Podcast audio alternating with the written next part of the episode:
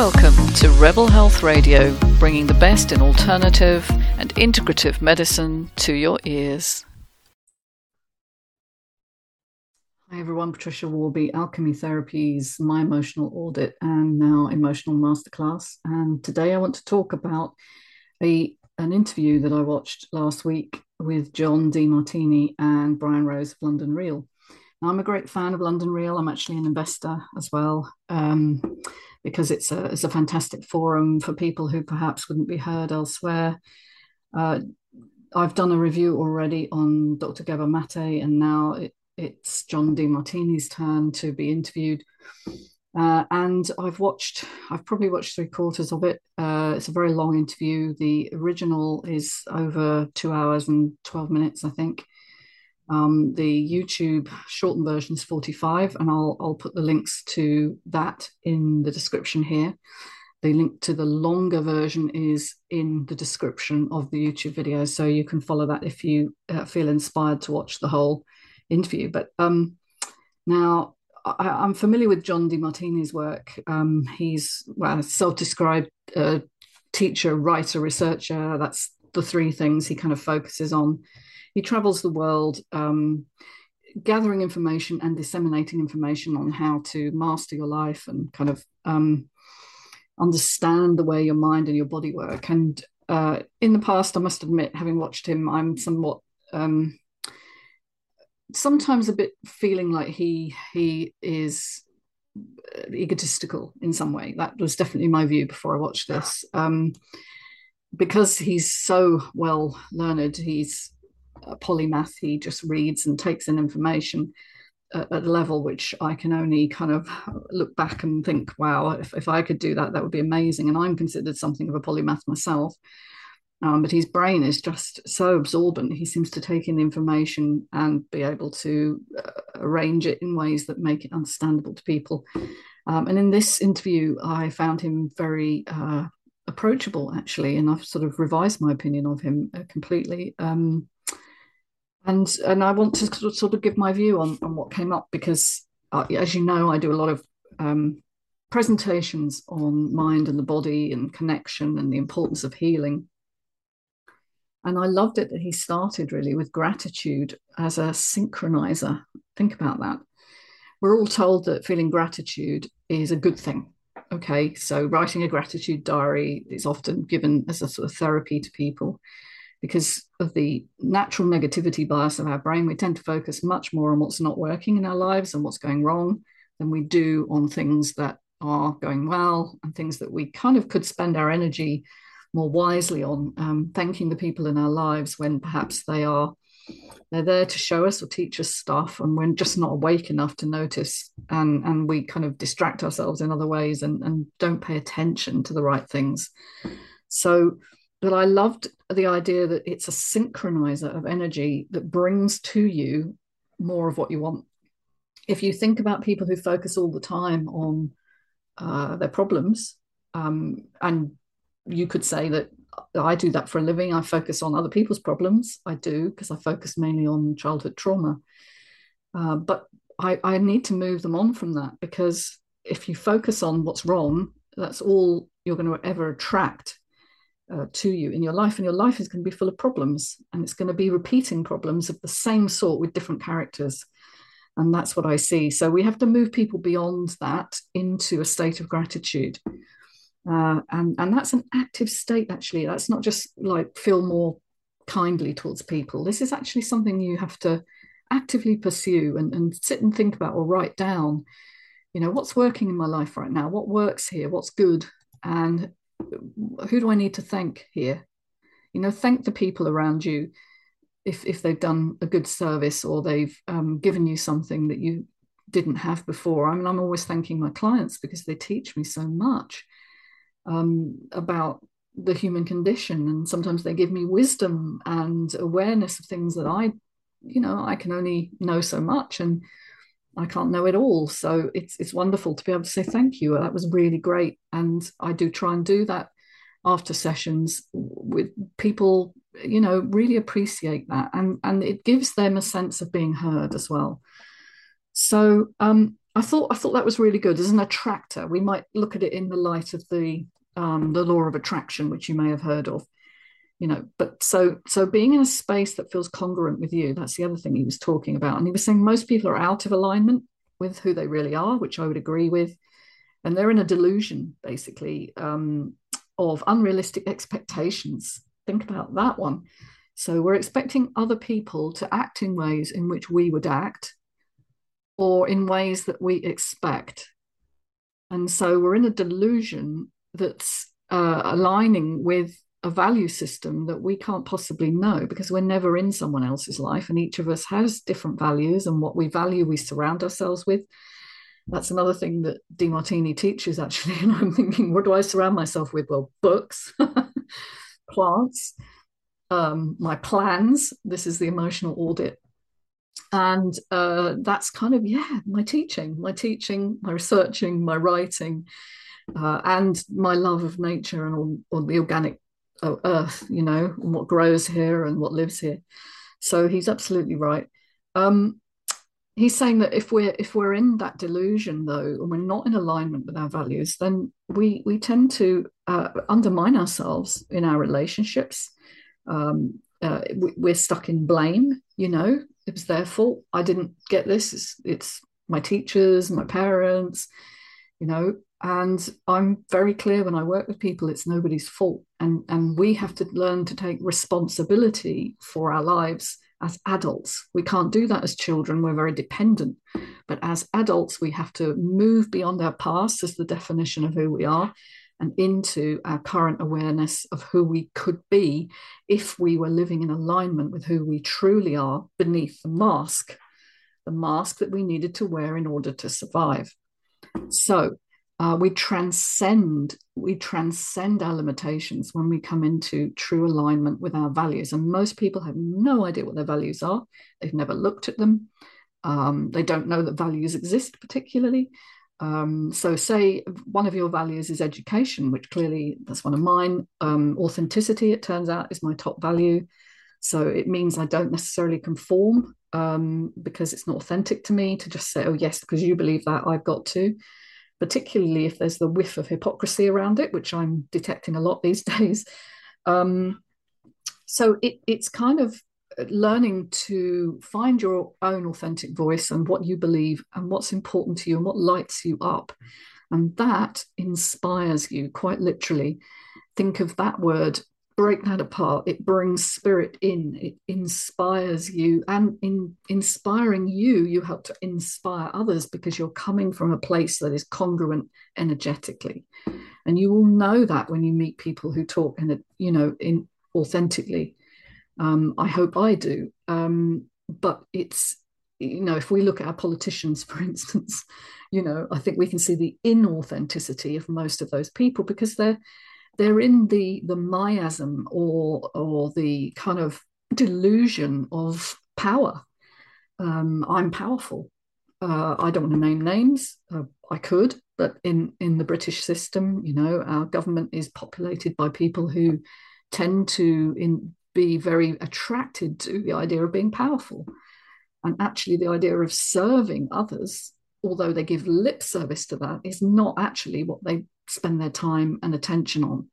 And, and you see that because they often depart, you know, they get sacked or they resign, that's been happening recently. And then they go on and they create a life that's all about who they were um, in, when they were in power, because power was their top kind of uh, value, if you like and and so we see the inauthenticity and maybe we notice that more often than we do authenticity because it, frankly it's more common um, to see people who are being inauthentic and power driven and out of alignment with the true kind of nature of humanity which is that we're not we shouldn't have power over each other. We should empower each other. That's what we should be doing. But here you are.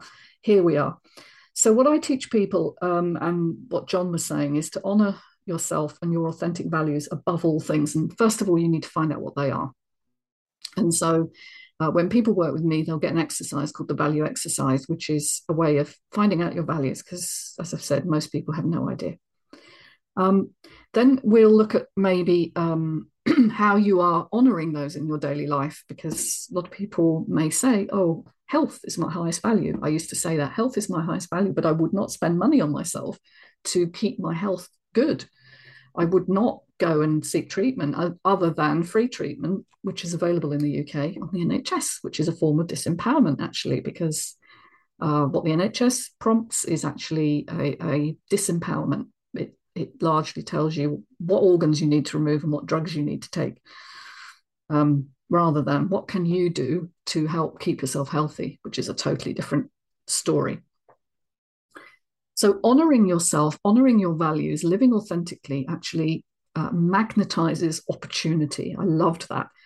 Um, that's what he said. Uh, magnetizes opportunity. So, in other words, it, it gives energy to more things to come your way that actually are part of your growth and part of what you're here to do, um, which is to empower others, to give value to others. We are given meaning by that. You know, if you think about the most meaningful things in your life, they're not about the money you accumulated.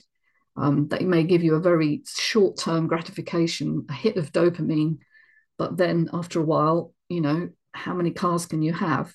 Um, how much money can you have sitting in the bank? if it gives no meaning to you, it is pointless and purposeless.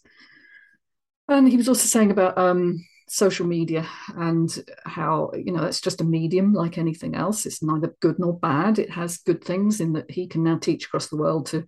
He he quoted 75 million people, uh, or was it 57? Sorry, 57 million people he was able to lecture to the other day from his hotel room. I, I was knocked out by that. 57 million people across the world amazing, amazing.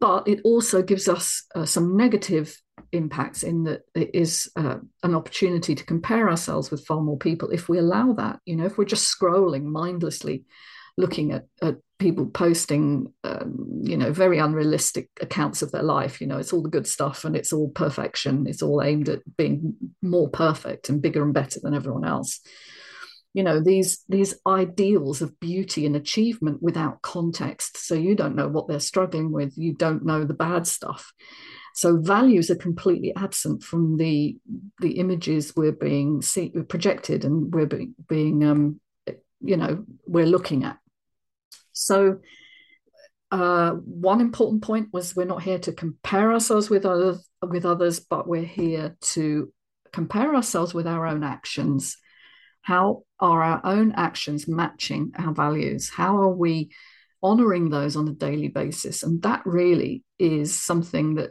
makes this an active state rather than just a passive one of, well, I do this for a living and that's enough. It's like, does that really work for me? Is it still working for me? Because sometimes you can go into something and it, it appeals to your values when you're young. But as you age, your values are subtly changing as you're growing and learning about life and who you are and maybe your role no longer sustains you no longer gives you meaning that certainly happened to me and i had to get out eventually from what i had been doing which was university health research which you know gave me loads of great experiences and i am really grateful for what i learned doing that but it became incongruent with who i now am so um, values living in alignment with your values gives you a sense of expansion it gives you possibilities uh, I, myself at the moment, and obviously I'm podcasting. I've been doing that for a number of years, and you know, some of you listening to this will be aware of that. Uh, but I'm also venturing into new fields where I'm approaching more people and I'm creating new material for people to come across me in ways that perhaps they wouldn't be aware of me before uh, via YouTube uh, in one way, and also the books that I write. So I'm reaching out to new audiences because I want to expand the number of people that I can interact with in a positive way, not just me as a sort of teacher or guru, but to learn also from others. And, and what's great about that is it isn't just a form of building um, self esteem, which it does do, uh, but it also allows you to uh, live harmonically well in your body. So your body physiologically changes to give you more energy when you're in congruence. Now, that is something that people with chronic fatigue or, or fatigue related conditions like long COVID and um, fibromyalgia and all the other things that we're seeing more and more, is is a direct response to you're out of alignment with something in your life. And you're disempowered in some way and your body is just a real-time readout of what's going on in your mind and um, your consciousness.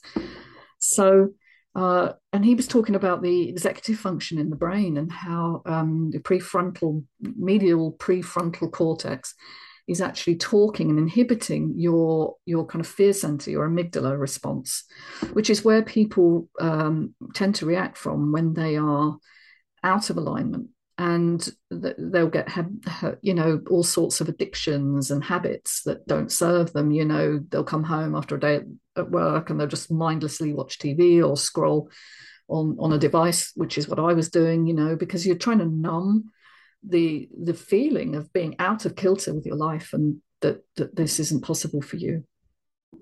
Um, so it's really what he was saying was a real time feedback loop from your body um, via your mind and body to tell you that something's wrong and you need to look at stuff and so that's very much what i do with people it's not just i help them heal um, their fatigue I actually get them to live an authentic life for them. And many people have no idea what's authentic for them.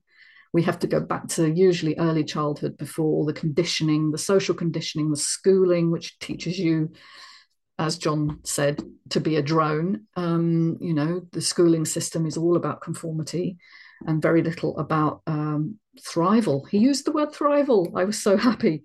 It's a word that I thought I'd coined. Um, because it doesn't exist in the dictionary, but he used it. So we need to look at ways in which we can teach others to thrive. And if we can't do that in our school system, which it seems it's very difficult in the mainstream schooling sector, we can at least, least teach people after that, when they come into adulthood, that they can live lives of meaning and purpose and and giving. You know that it's it's not about altruism. It's not about um, giving everything away for free. It's actually about giving value to others, which they'll be happy to pay for and want to uh, give back. And that is what I'm doing in my business. And I am noticing the changes very much from being scared, too scared to spend money on advertising, for instance, or it started with being too scared to charge people for what I do. Um, and I had to really get over that first hurdle. Then, then it was the marketing hurdle and delegation, which is also is teaching me a lot at the moment, giving away what I don't want to do, what it's not in my best interest to be involved in. And now expanding into this advertising space where I'm actually reaching people who've never heard of me, um, but are hopefully uh, my ideal client. They're people that really want to work at this level. So uh, that's what I gleaned um, from the beginning part of his talk, and I, I thought it was really interesting. Um, he was talking about uh, impulsive and compulsive behaviors being linked to kind of these polarities that we're being presented with in daily life. So um, the media have a lot to answer for in that. The, the, mass media, not social media so much, although that thrives on it too, but mass media tends to show you huge polarities. And just to give you an example, um, you know we're either in a terrific drought situation or we're in a deluge you know uh, we're we're either in um, a total um, uh, financial insecurity or we are overwhelmed with messages of how to kind of achieve uh, being a millionaire and how how much you can buy and and we have those polarities and most of us are somewhere in the middle. Um, but these are addictive uh, these polarities are addictive and they drive division as well in society that, that we either have to be one thing or the other and there's no middle ground. Um, uh, because it's basically inserting other people's values into your into your life you know this ideal that you either have to be rich and famous uh, which a lot of kids grow up the idea that that's the only way to be kind of free um, whereas actually they can find meaning we can all find meaning in in daily life, you know, in, in serving and giving and being in um, harmony with our with our highest ideals. And and so um, he's saying um, a lot of people are uh, are, are extrinsically um, focused, you know, what other people tell them to do rather than what intrinsically they understand about themselves. When you come into congruence with your own intrinsic self, and you're operating from that level, life becomes easier. Can I just say? It's not actually something, it's not like climbing the mountain, you get to the top and then you're looking down on everyone. You actually find you can just gently row the boat, as it were, down through life and life gets easier. And that's why I completely agree with what he's saying there. Um, making the your values your highest priority in your life and in your actions will give you success as a feedback. Um, where it gives you challenges, you which is inevitable in life, if you are outside of the, plurali- uh, the polarity of good and bad or good and evil, you will understand that challenges are part of life and they're simply feedback from the system. And people who are successful will read that as feedback, not failure. So that was another important um, lesson that I've learned and one that which he was talking about. And he also said the brain is a highest value seeking organ. Now, I, I always say the brain is a pattern matching organ, all right, which is, is how I see the brain. You know, it's looking for patterns, it's looking for what it needs to match to. But if it's also matching to your value, the highest value that you have in your life, if you know it, um, then you will be acting according to those and you'll be inhibiting your fear and uh, contraction of your kind of your your amygdala your limbic brain. And you'll be operating efficiently for the first time in your life and not sabotaging yourself. So this authentic living is really it's it's profound but it's also it's easier it's better um, if you can find it. And it takes away all the stress out of the body. Um, and stress is a very important component because we have two forms of stress we have eustress and distress. Eustress is good stress. So if I said to you, you know, you've got a holiday booked, um, you would have a certain amount of stress about getting ready for the holiday and packing and all of that, but you would still have this buzz and this high because it's a good stress because you know you're going to love what you do if I said to you, you've got to take an exam tomorrow for which you've not had any time to revise, that would be distress. You know, it would be a stress that's quite negatively impacting your body, and that changes your physiology. Um, you come into kind of uh, fight and flight instead of kind of rest and digest or repair mode. So, this isn't just about solving your psychological issues, it's actually making your body work well and allowing aging to be kind of um, slowed down. Aging is a fact factor of the amount of stress, most of it unconscious, that you're under. Um, so you're you're assigning priority to the things that have the highest value in your life. You're reducing your distress, which can be read as depression or inflammation, however you want to look at that. Um, and you're living by uh, your highest priority, which is going to be a eustress, a EU stress. And, and then you're not living in an unfulfilled way, but you're allowing yourself to work according to what's what's highest in your set of values. And another thing he said, which I wrote down, um, it liberates us from mediocrity. Oh, I love that. Um, you know, I think a lot of us, particularly in the healing profession, can want to stay small. We can want to just get on and do what we do and stay behind, you know, the the, the wire, as it were, and not stick our necks above and make too much of a, a noise about who we are and what we do. Because at one level, we're afraid of success. Uh, we're also terrified of failure. Um, but I think understanding that that that is a is kind of a way of keeping safe it's understandable, but it will only ever lead to a sense of being you're okay, you're mediocre, but you're never standing out and saying, well, this is what I do, this is what inspires me, this is what I love, this is what I know. And I'm teaching this in order to inspire others so that they can learn that they can do what they also wish and what they love. So um, it is a way of moving beyond those uh, limitations. An individual on a mission is not easily disheartened, he said. And I thought, yes, I, we can see that, can't we, with people who have this kind of personal power. They are driven to achieve certain things because it's coming from within. It's a light from within rather than, you know, you're doing it to gain money or attention or, or power. Um, and and I think that does cross over into being financially independent as well. And John talked told a very funny story about how most people are, uh, if they were given a lot of money suddenly, what would they do with it?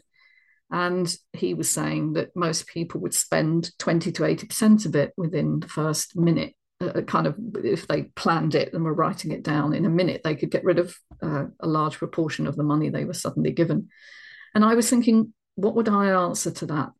Now, I've been investing recently in cryptocurrency, which is a very um, it's a wild west. It's very uncertain. It's very risky, but it's very playful. It's very exciting. Um, I haven't put vast amounts in, just a little bit here and there. But I am really aware that a lot of people are driven by this need and this desire to be financially independent. But the way they see that is purely in terms of how much money they've got. And financial independence, like any other um, state, is not all about one thing. It's about your mindset. It's about actually what are you going to create that gives value to the world with the money you have? And one of the first things i said in a, in a forum that i belong to where everyone's going on about pictures of lamborghinis and you know a house by the coast and this is all that you could gather you know accumulate if you invest in this particular product. And i was like surely we can do better with the money that we have than just purchase goods that instantly devalue which is what john was saying. And i was like yes i agree with you surely the people that give most value to the world know how to use money in a way that is philanthropic, um, that gives back more value and builds more capacity. And, and that I thought was um, and it, it just something that I really resonated with. It's how you manage what you make. Um, it's not about hoarding or holding on to stuff because you have this fear that you're going to lose it because that in itself is a negative kind of system that you're running um, we need a shift in values uh, to have a shift in life. I think that's where I'll end on this one. Um, I've got lots more to say on this, but I am aware that people won't want to listen for like an hour as they would perhaps to John. But um, I want to talk next time about uh, maybe finding your calling, finding what works for you, and how to transcend your limitations as they are all based on fear. Thanks so much for listening. Take care. Bye for now.